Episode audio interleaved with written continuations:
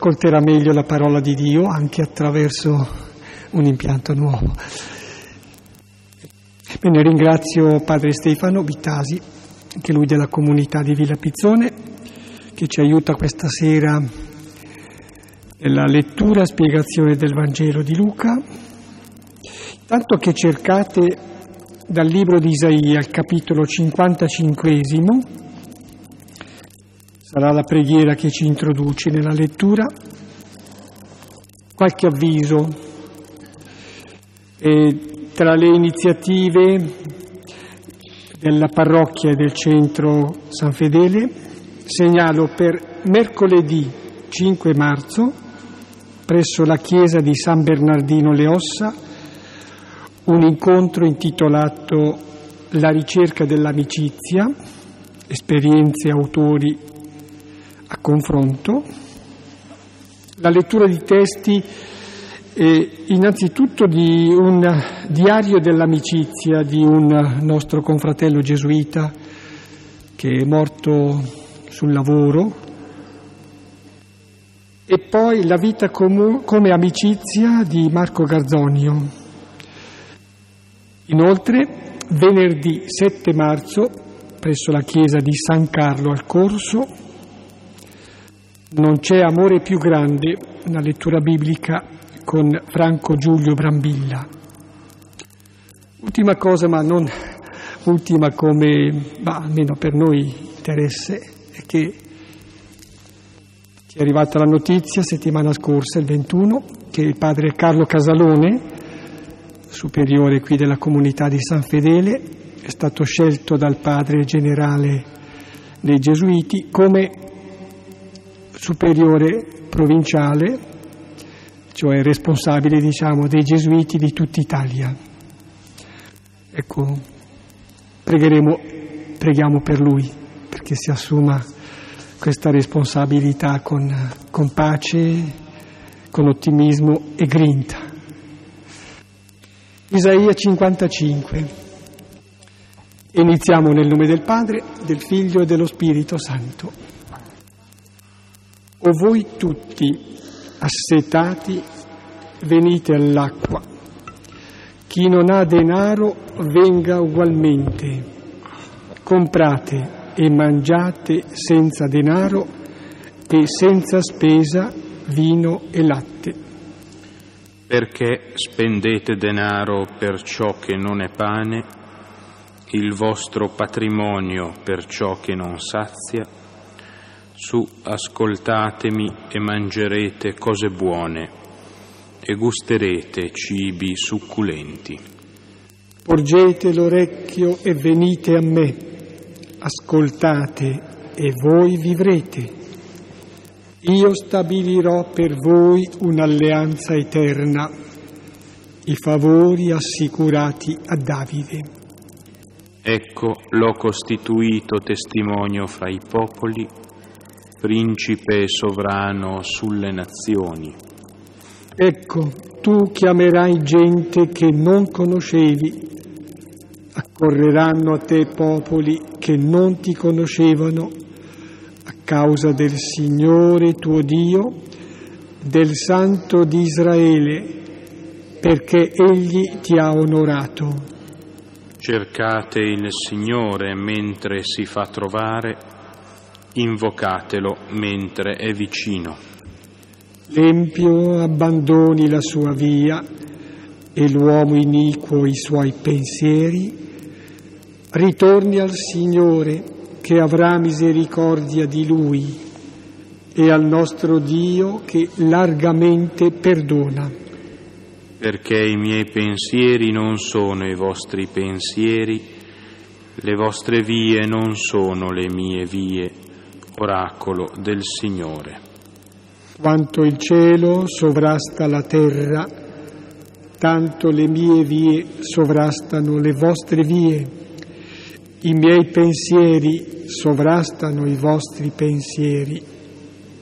Come infatti la pioggia e la neve scendono dal cielo e non vi ritornano senza avere irrigato la terra, senza averla fecondata e fatta germogliare, perché dia il seme al seminatore e pane da mangiare. Così sarà della parola uscita dalla mia bocca. Non ritornerà a me senza effetto, senza aver operato ciò che desidero e senza aver compiuto ciò per cui l'ho mandata. Voi dunque partirete con gioia, sarete condotti in pace. I monti e i colli davanti a voi iromperanno in grida di gioia e tutti gli alberi dei campi batteranno le mani. Invece di spine cresceranno cipressi, invece di ortiche cresceranno mirti. Ciò sarà a gloria del Signore, un segno eterno che non scomparirà. Gloria al Padre, al Figlio e allo, e allo Spirito, Spirito Santo, come era nel principio, e ora e sempre, nei, nei secoli, secoli dei secoli. secoli. Amen. Amen. Questo cantico, diciamo, di Isaia, del libro di Isaia, spesse volte viene, viene proposto ma per indicare l'efficacia della parola del Signore. E questo vale anche per noi questa sera, ma in particolare credo che questa sera si possa rilevare quanto si dice circa questo banchetto, questo banchetto che prepara il Signore, con riferimenti al brano biblico di questa sera, al brano del Vangelo, e poi anche alla differenza, in qualche modo la distanza dei pensieri nostri rispetto a quelli pensieri del Signore, criteri nostri e criteri del Signore. Ecco, comunque risulterà un momentino più chiaro anche qualche altro riferimento nella misura in cui comprenderemo il brano di Luca, è al capitolo quattordicesimo, 15, 24.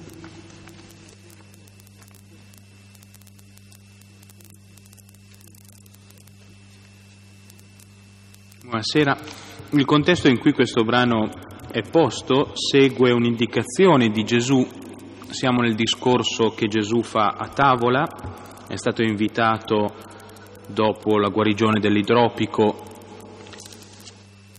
questa cena a casa dei di uno dei capi dei farisei e Gesù parla sulla cena, una serie di detti, una serie di affermazioni di Gesù sull'essere invitati, quale posto bisogna prendere al banchetto. Ebbene, il brano che immediatamente precede questo, che è stato letto qui la settimana scorsa, chi invitare. Quando offri un pranzo non invitare amici, parenti, persone ricche, perché loro possano ricambiare, ma invita i poveri, gli storpi, zoppi, ciechi, allora sarai beato perché questi non hanno da ricambiarti. Ecco, questa è la situazione che Gesù propone come stile tra di noi, si tratta di offrire un banchetto e di invitare quelli che non hanno da ricambiare e il brano di questa sera sarà un pochino la sfida vedere quali sono i criteri di Dio, se cioè Dio al suo banchetto chi invita, se cioè i criteri che Gesù ha dato tra di noi sono gli stessi di Dio o no.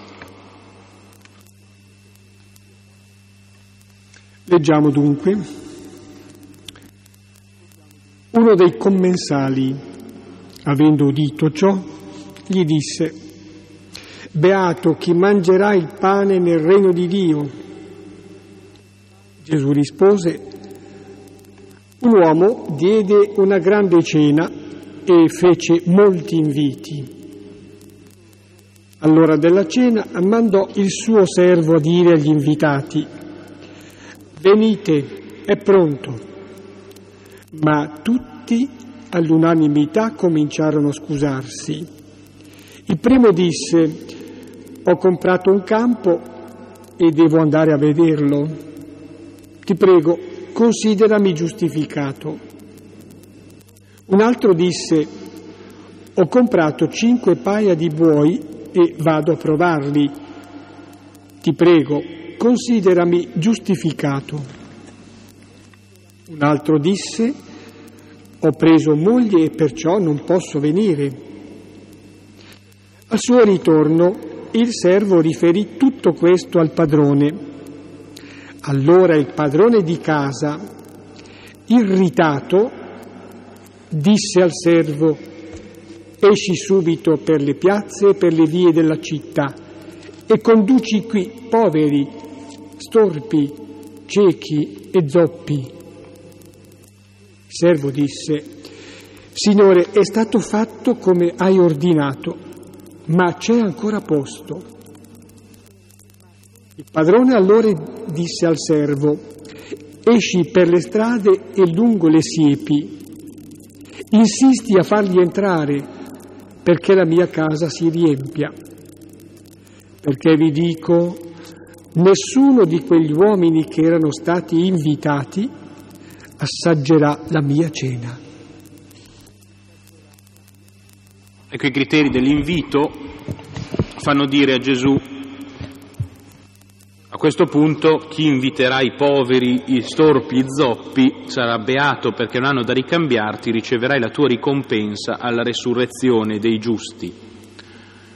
Ecco, in quel giorno in cui ci sarà questo grande banchetto, questo commensale, questo uomo sdraiato in questa grande cena con Gesù, dice, beato chi mangerà il pane nel regno di Dio. Ecco, quali sono un po' i criteri per mangiare questo pane nel regno di Dio? Chi è invitato? Chi partecipa? Chi di fatto mangia questo pane? Ecco appunto Gesù ha raccontato questa parabola e ha concluso in maniera dura. Si comincia con una beatitudine e si finisce con una parola molto dura. Nessuno di quelli che erano stati invitati assaggerà la mia cena cioè mangerà questo pane. Ecco, quanto adesso andremo leggendo piano piano è un pochino la storia che c'è fra due possibilità di mangiare. Mangiare il pane che questo padrone imbandisce invece un atteggiamento che di chi non vuole entrare a mangiare questo pane anche se era stato invitato. Vediamo per versetto per versetto. Uno dei commensali, avendo udito ciò, gli disse, Beato chi mangerà il pane nel regno di Dio. Ecco, questo commensale considera la situazione del banchetto una situazione positiva e dice una beatitudine. Beato chi mangerà il pane nel regno di Dio. Chiaramente mangiare il pane dice di una condivisione, dice di una capacità di esserci, dice di un essere a tavola insieme. E pensate che questo viene detto esattamente in una cena, esattamente quando si condivide questo pane. Ecco, se mangiare questo pane insieme a te Gesù è così interessante, beato chi mangerà il pane del regno di Dio. Ecco, in qualche modo questa equivalenza che c'è fra quello che Gesù sta facendo in quel momento e quello che succederà nel regno di Dio. Eh? E in qualche modo quest'uomo svela il problema, perché appunto Gesù farà vedere che non ci sono regole diverse. Questo brano si era aperto appunto con l'idropico guarito ed era stato detto, eh, è lecito o no curare di sabato, vi ricordate? Non si può curare di sabato. È una cena in cui c'è una guarigione, in cui si sta bene insieme, eppure vedete che ci si guarda di traverso, c'è qualche cosa che non va, ci sono dei dibattiti, eh, c'è un criticare, c'è un puntare il dito. è esattamente questo il punto, il puntare il dito è fatto da coloro che hanno le loro sicurezze, coloro che hanno il loro mondo, eh, seduti a cena eppure è come se non ci fossero. Allora questa parabola di Gesù che Gesù comincia, eh, in qualche modo esplicita non solo quello che sta succedendo lì davanti ai suoi occhi, ma esplicita la logica di Dio. In qualche modo allora davvero Gesù risponde, mm, continua il discorso di questo eh, commensale che dice una beatitudine, ma risponde a quelle che sono le obiezioni vissute ed esplicitate anche da quanti gli sono ostili. Gesù rispose, un uomo diede una grande cena e fece molti inviti. All'ora della cena mandò il suo servo a dire agli invitati, venite, è pronto. Ecco, questo essere invitati dice di una relazione già presente. Potete pensare a un pranzo di matrimonio quando ci si sposa. Gli sposi solitamente ci sono dei dibattiti su quanta gente invitare, eh? quanti inviti dei tuoi, quanti invito dei miei, eh, bisogna fare una serie di contrattazioni perché non c'è magari possibilità dei soldi per far da mangiare a tutti gli amici che si conoscono Ecco, essere invitati dice già di una relazione, chiaramente forse si mandano più inviti delle persone che poi di fatto possono venire, negli inviti c'è gradita conferma, ecco esattamente quello che succedeva nel mondo antico, si sapeva che c'era di solito in occasioni molto importanti, si era invitati e poi c'era appunto il momento in cui nella immediatezza di questo pranzo, di questa cena, ci si andava a chiamare e il servo allora andava ufficialmente in casa dell'invitato a portarlo eh, nella casa del padrone dove la cena veniva fatta. Ecco, questo è il contesto in qualche modo storico, ma non molto diverso dalle grandi cene, i grandi pranzi che anche noi organizziamo, ma quello che è interessante è che essere invitati dice già di una presenza, dice già di una presenza relazionale. L'invitato fa già parte di una schiera ristretta di persone, tra le persone che si conoscono, e dice già che hanno ricevuto un invito, fanno già parte di coloro che di diritto possono sedersi a questa cena. Tra questo padrone e questi invitati esiste già una relazione. Non è un invito che capita fra capo e collo e uno non lo sapeva. Eh? Non è una cosa che non faceva parte delle regole della vita. Quindi la risposta che queste persone danno è doppiamente strana. Lo vedremo. Perché erano già stati invitati e si sapeva già esattamente il giorno e oserei dire l'ora. Già si sa. Ecco perché allora questo invito che il padrone fa mandando questo servo è giunta l'ora, è il momento. Quello che era soltanto un invito diventa l'oggi, quello che era una promessa, quello che era un'attesa diventa finalmente il giorno della festa. Se volete è un po' lo scarto eh, che c'è anche per noi, uomini e donne teoricamente di fede, che sappiamo che nel momento della, dell'incontro col Signore noi siamo invitati a un grande banchetto. Interessante se venisse oggi uno stasera a dire vieni, è ora, eh, uscendo da San Fedele, un tram, una macchina, non lo so, eh, e vi dicesse a te è ora, Teoricamente lo sappiamo tutti che siamo invitati, che là c'è un grande banchetto che ci aspetta, che siamo tutti molto contenti. Ecco, credo che ognuno di noi dica guarda, non è ancora ora. Ho ancora delle cose qui da fare, ci sono delle cose ancora che, insomma, considerami scusato, eh. ho delle cose che domani mattina devo fare. Eppure teoricamente facciamo parte di gente che è invitata, che lo sa, che lo sa. che sa che è un grande pranzo, che sa che è una cosa bella, eppure, eh, eppure, eppure non è così. Una piccola aggiunta che ho qualche perplessità nel proporla, comunque eh, mi piace mm, interpretare quel molti, però vado già al di là della parabola, eh, per dire tutti, eh, invece che molti, ecco, mi piace pensare che l'invito è rivolto a tutti. Allora è quell'affermazione che trovi per esempio nella lettera, prima lettera di Timoteo, di Paolo, in cui appunto si dice che Dio vuole che tutti gli uomini siano salvi e arrivino alla conoscenza della verità. Ecco il modo con cui potrebbe essere interpretato anche il banchetto o ciò che consegue al banchetto. Poi l'altra piccola sottolineatura è il fatto ecco, sì, della, della, urgenza eh, e, e, oggi, ecco, venite, è pronto. L'invito era già stato fatto e adesso eh, si punta sull'immediato consenso e, e muoverci perché, perché si deve andare al banchetto. Proseguiamo. Ma tutti all'unanimità cominciarono a scusarsi.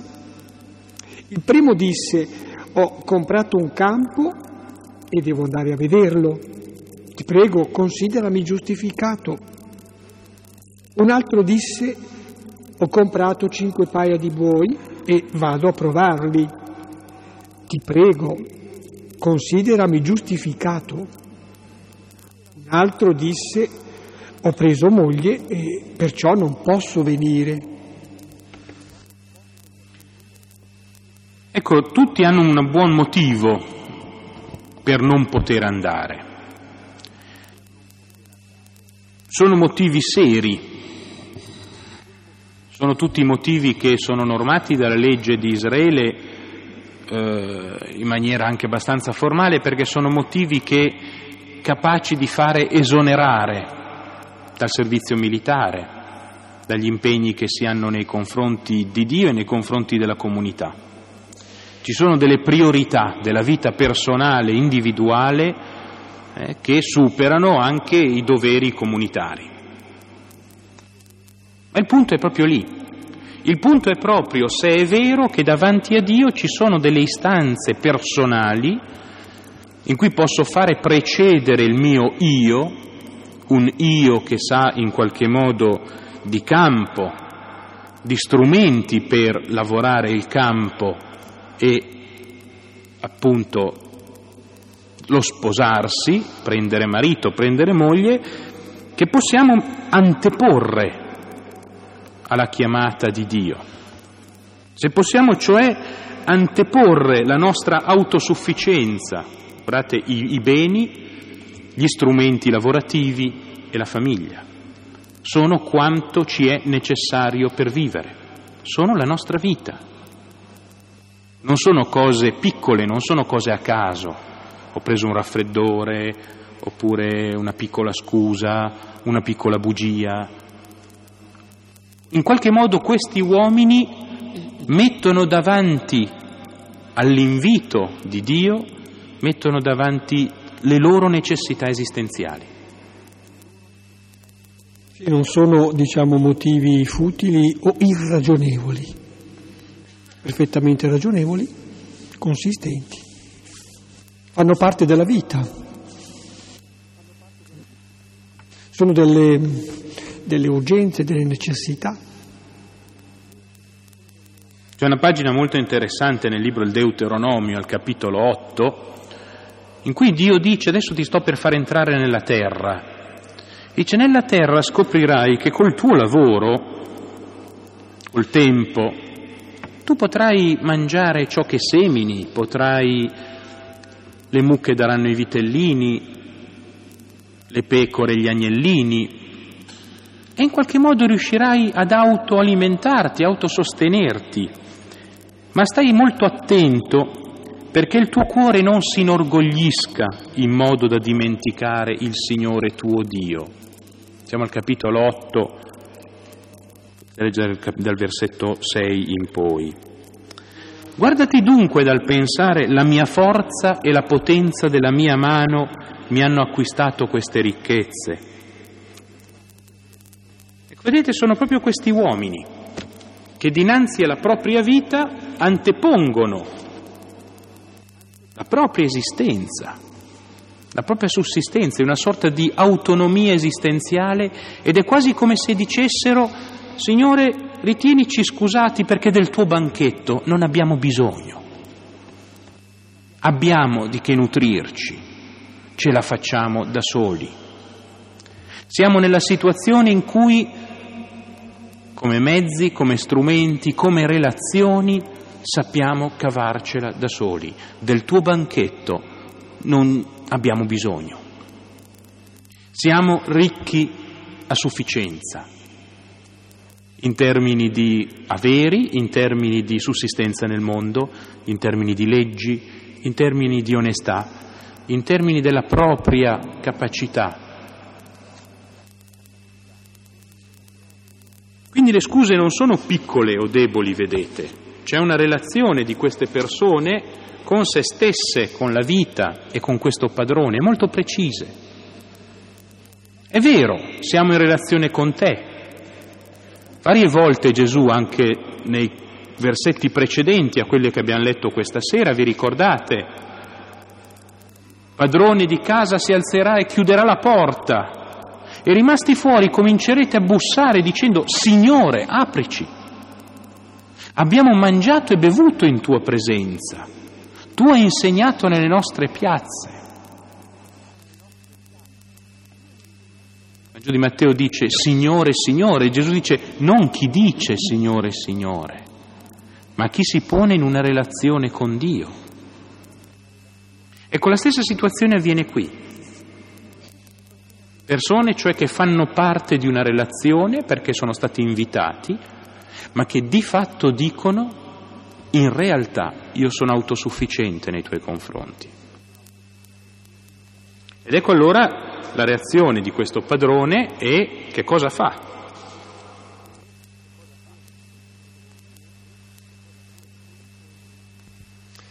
Al suo ritorno il servo riferì tutto questo al padrone.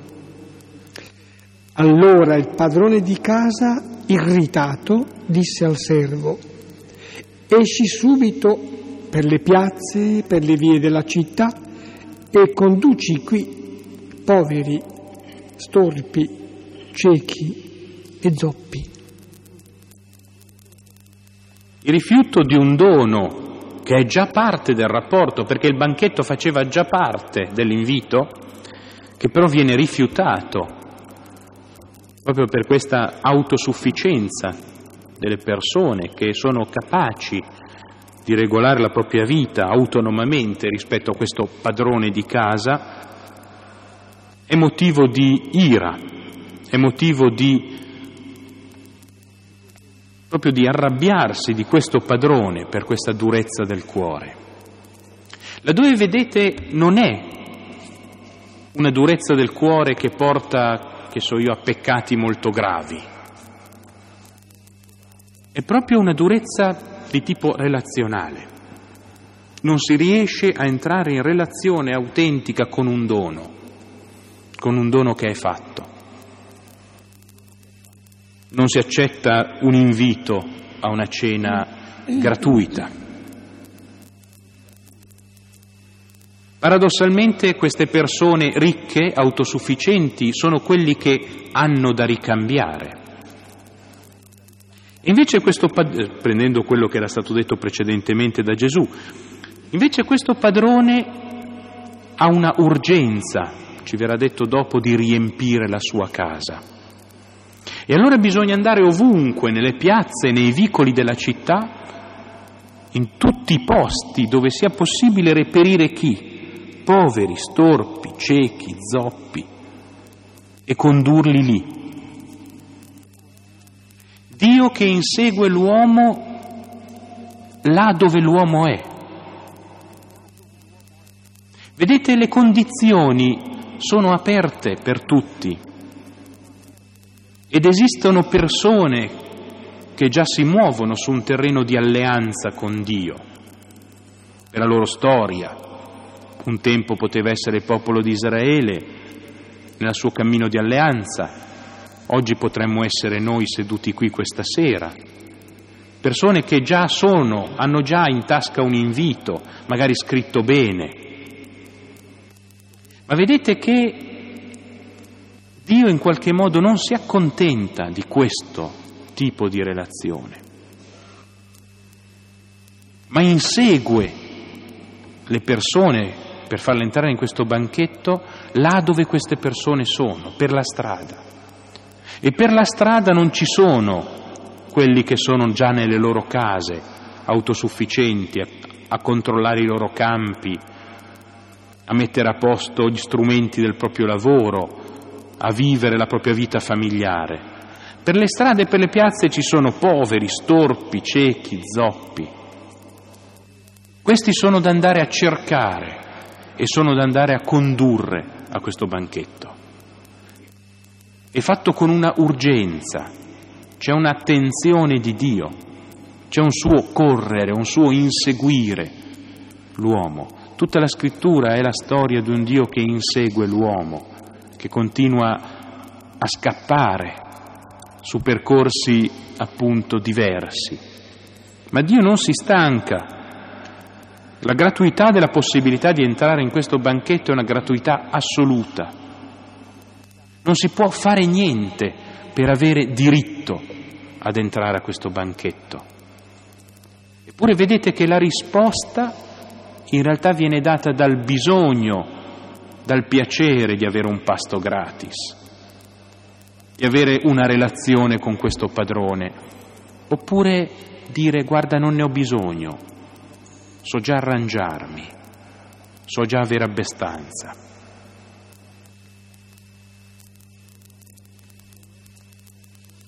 Una piccola nota faccio circa...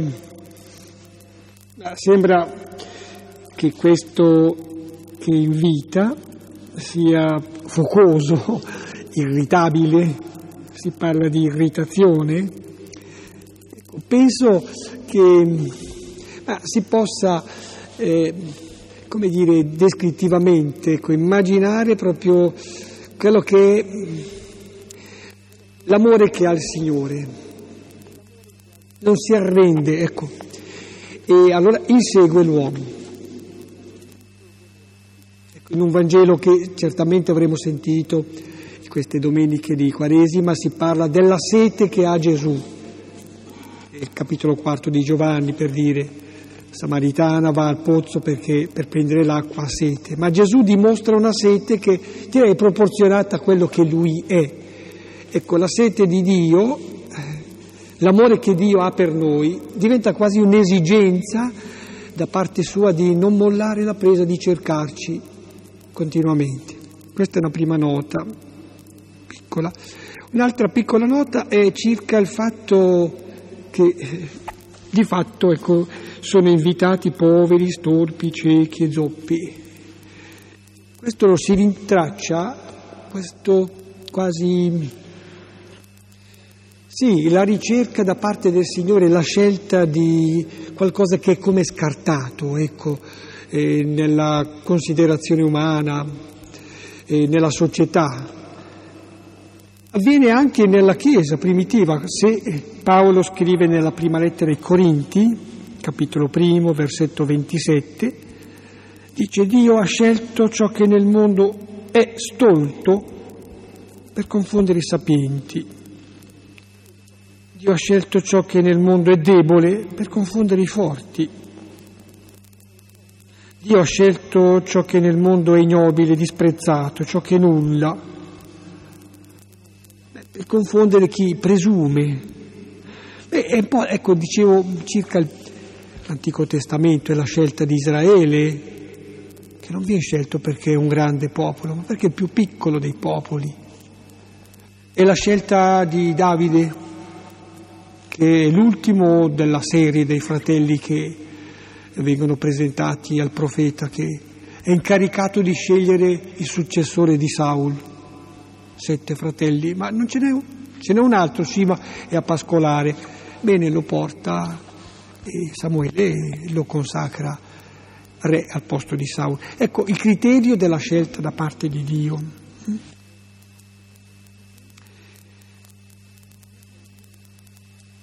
Prosegue. Il servo disse, Signore, è stato fatto come hai ordinato, ma c'è ancora posto. Padrone allora disse al servo, esci per le strade e lungo le siepi e insisti perché entrino, perché la mia casa si riempia. C'è ancora del posto, in questo banchetto, in questa casa del Padre c'è sempre posto. È una casa che sembra non riempirsi mai da sola. È una casa in cui non bisogna temere o fare a botte per entrarci.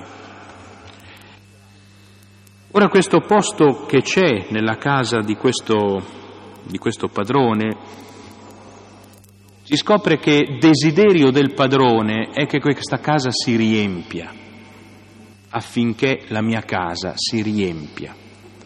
In realtà il cammino della relazione di Dio con l'umanità, con Abramo, comincia con la promessa di figli ad Abramo, Genesi 15. Ma il punto è che Dio propone un'immagine ad Abramo. Esci dalla tenda di notte, guarda il cielo e guarda tutte le stelle del cielo se riesci a contarle. Ecco, la tua discendenza sarà così numerosa.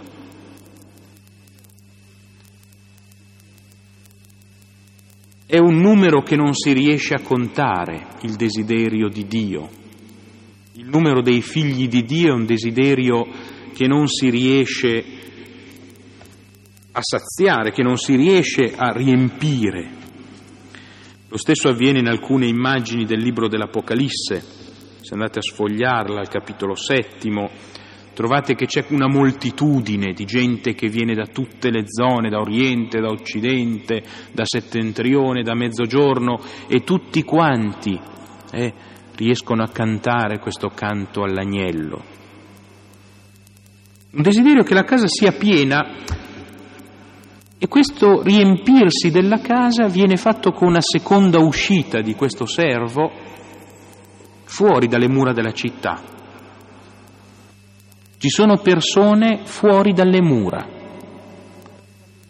perché non è sufficiente per questo padrone prendere tutte le categorie che non possono restituire, adesso la stessa lista che era stata fatta al versetto 13, perché non hanno da ricambiarti, Ecco, non basta quelli che non hanno da ricambiare all'interno delle mura, cioè che fanno parte della tua città, che hanno la stessa identità etnica, politica, umana, culturale.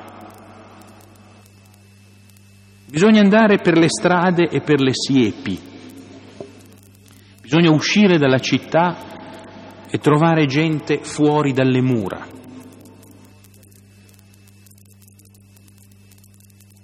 In tempi in cui le città erano delle identità chiuse, c'era una forte distinzione fra chi era fuori dalle mura e chi era dentro le mura.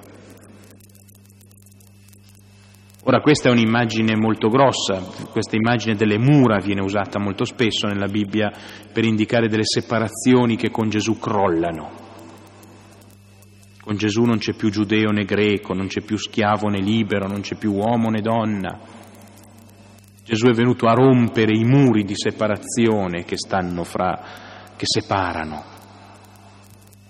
È un'immagine di duemila anni fa, però quanto, quanto attuale è, anche se abbiamo rotto un muro di Berlino, quanti altri muri anche vengono su, oggi fra frontiere, è il grande muro che sta nascendo eh, in Israele, i grandi muri che ci sono fra gli Stati Uniti e Messico, e altri grandi muri che si costruiscono per separare.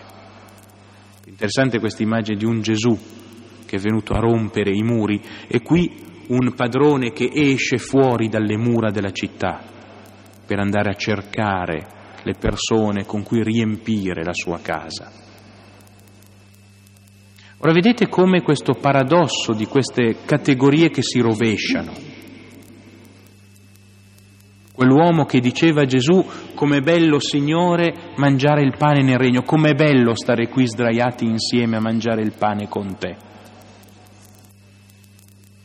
Pietro una trasfigurazione, com'è bello Signore stare qui. Eh?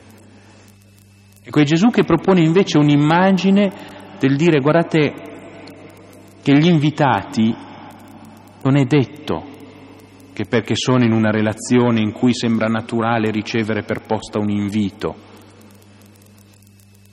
perché il desiderio del padrone è altro.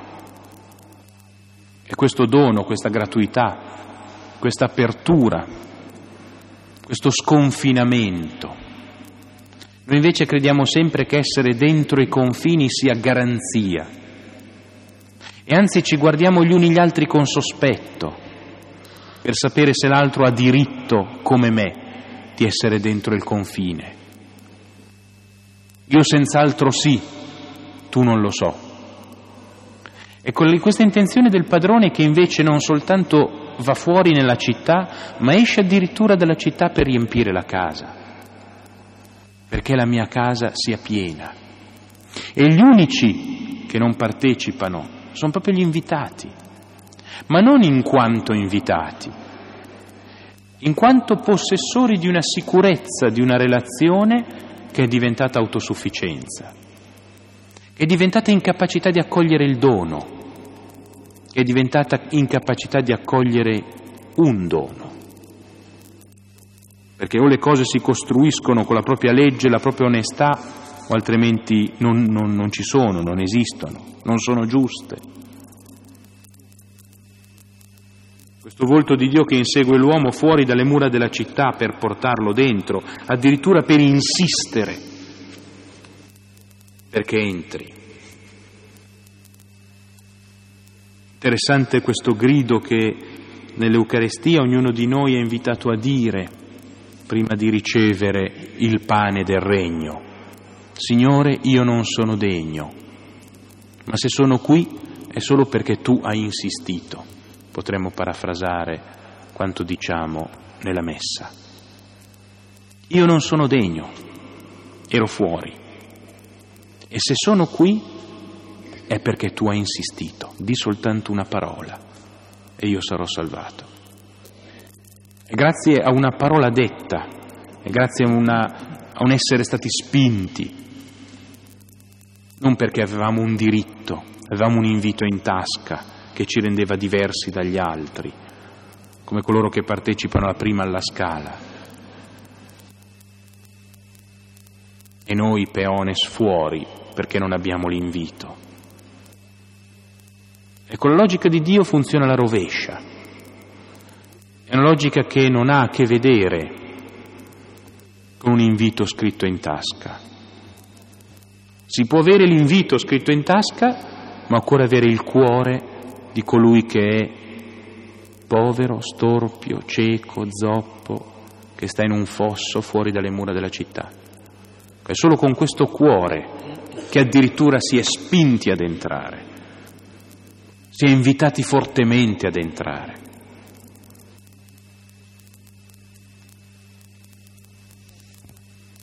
Mi piace sottolineare, mm, ed è stato già detto, ma appunto di nuovo sottolineo il fatto che è affermato c'è ancora posto nella casa, nella sala, nel banchetto, c'è ancora posto.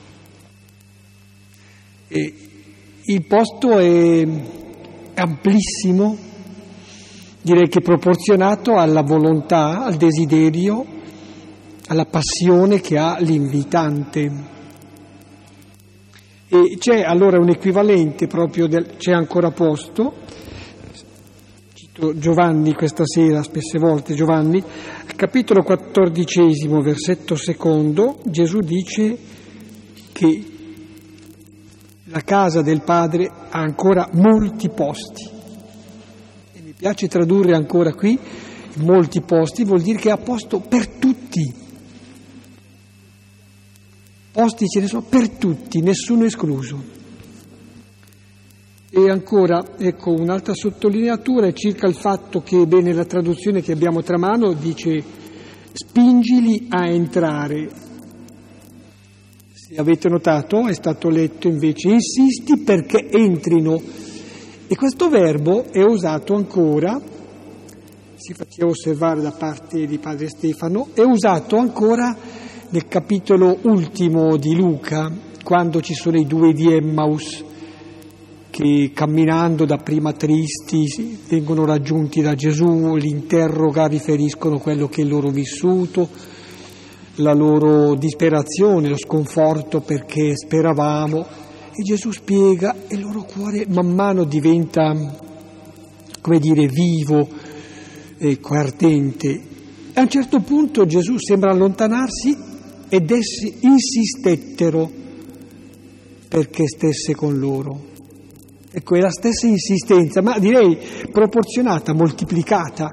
L'insistenza dei due è infinitamente più piccola dell'insistenza da parte di costui, dell'invitante che attraverso il servo dice insisti perché entrino, perché la mia casa si riempia. Se non è piena non è, non è contento. Come in una famiglia, ecco, se manca qualcuno, dice, beh, ma la più parte siamo qui, siamo tranquilli, siamo contenti. Se manca qualcuno, eh, manca qualcosa alla pienezza dell'affetto e dell'amore. L'ultimo versetto.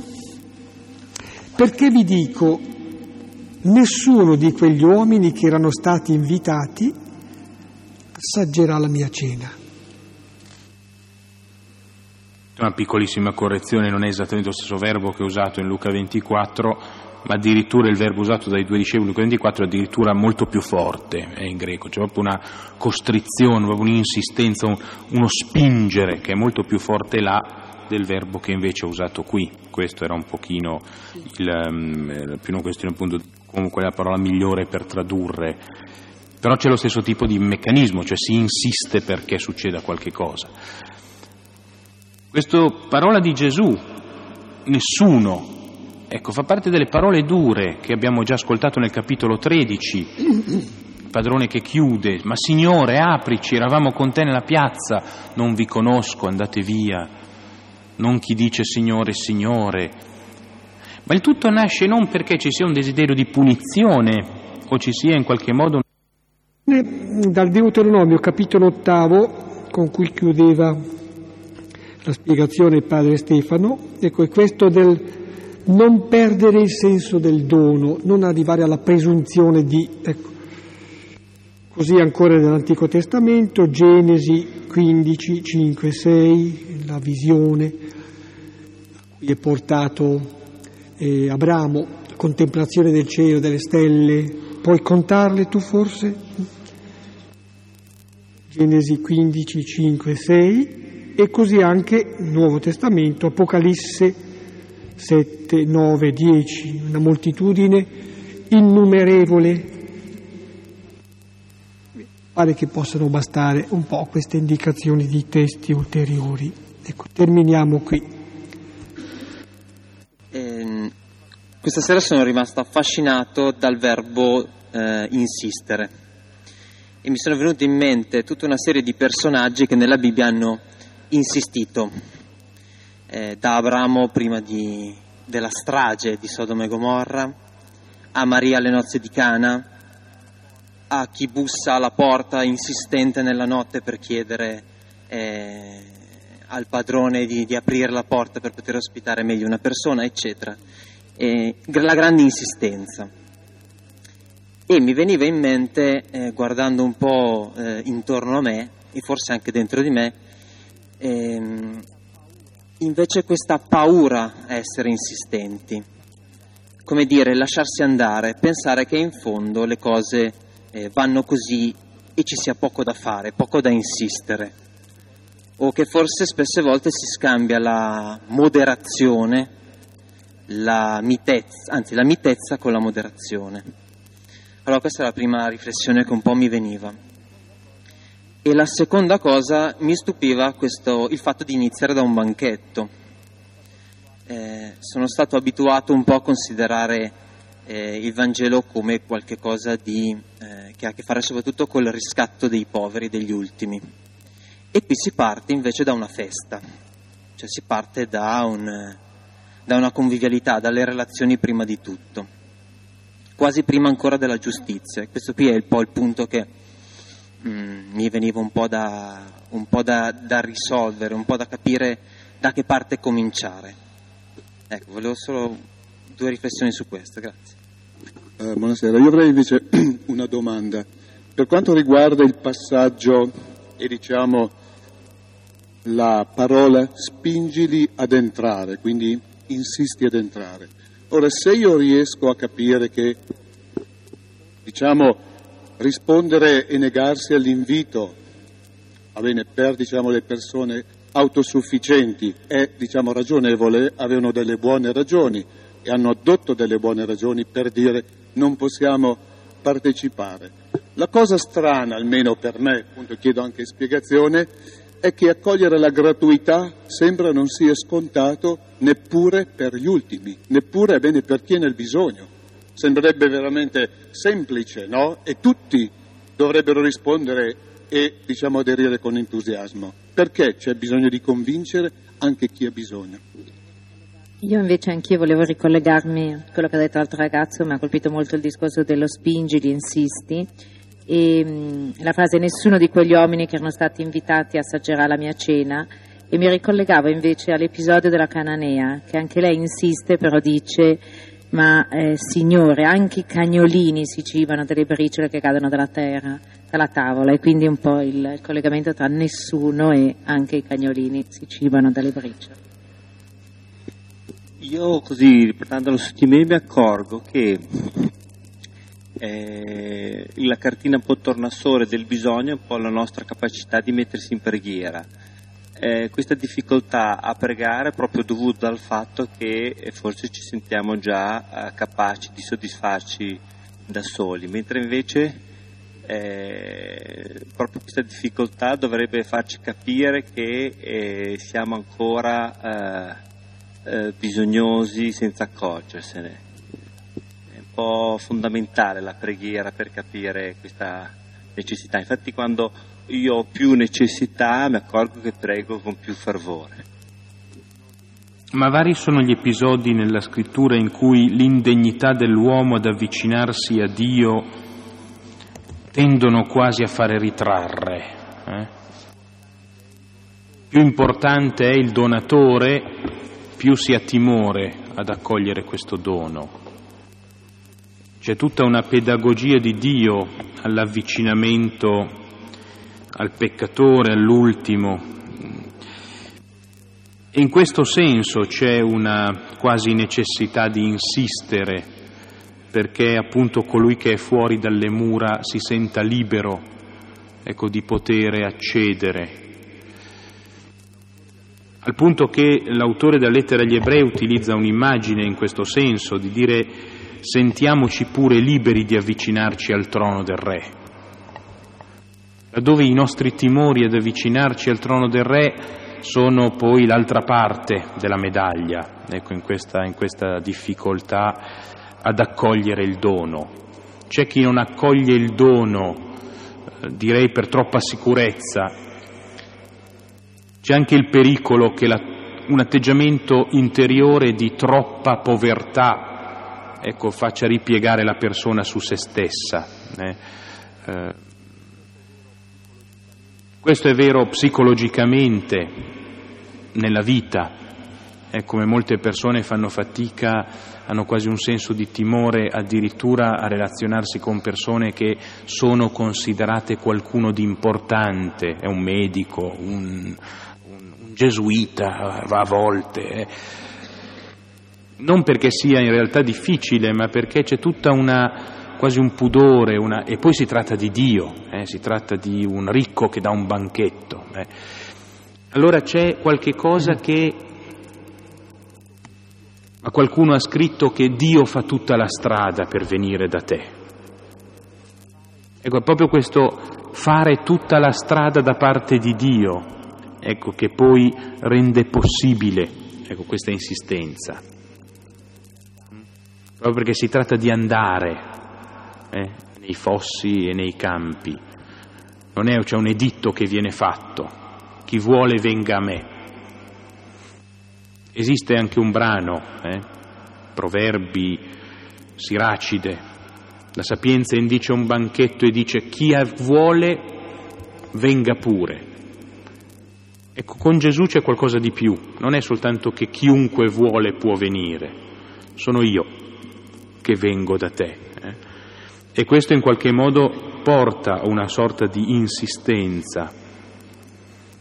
E direi mi faccio cogliere semplicemente da un altro, da un altro spunto che è stato detto, la festa come luogo dell'incontro con Dio, quando noi siamo abituati invece forse più naturalmente a considerare il luogo dell'incontro con Dio il tribunale. Questa è una buona cartina di tornasole per capire qual è la nostra idea di Dio, cos'è che preme dentro il nostro cuore, qual è il volto di Dio che in maniera predominante preme nel nostro immaginario. Se davvero siamo capaci di farci prendere ecco, dall'immagine della festa come un luogo dell'incontro con Dio. Oppure se ci accorgiamo che molto spesso dentro il nostro cuore è un po' il tribunale che è il luogo in cui consideriamo come adatto all'incontro con Dio. E qui dice appunto di un nostro percorso personale. Occorre una grande fiducia, una grande fede eh, per fare della festa il luogo in cui so posso incontrare il Signore, anche appunto se sono povero, storpio, cieco, zoppo. Ecco, dire questo così, mi sento così interpellato da queste due flash che sono stati un po' detti, ecco, alla quale mi sono sentito di reagire. E mi piace sottolineare che, concludendo questa sera come al solito con la preghiera del Padre nostro, sottolineare che nella celebrazione eucaristica normalmente si premette alla preghiera del Padre nostro osiamo dire, siamo spinti a, a dire così, perché forse avremmo timore, ci fermeremmo, no, vai avanti, chiama Dio con il nome di Padre. Padre nostro che sei nei cieli, sia santificato il tuo nome, venga il tuo regno, sia fatta la tua volontà, come in cielo, così in terra. Dacci oggi il nostro pane quotidiano e rimetti a noi i nostri debiti, come noi li rimettiamo ai nostri debitori, e non ci indurre in tentazione, ma liberaci dal male. Nel nome del Padre, del Figlio e dello Spirito Santo. Buona serata. Grazie, buonanotte. Arrivederci.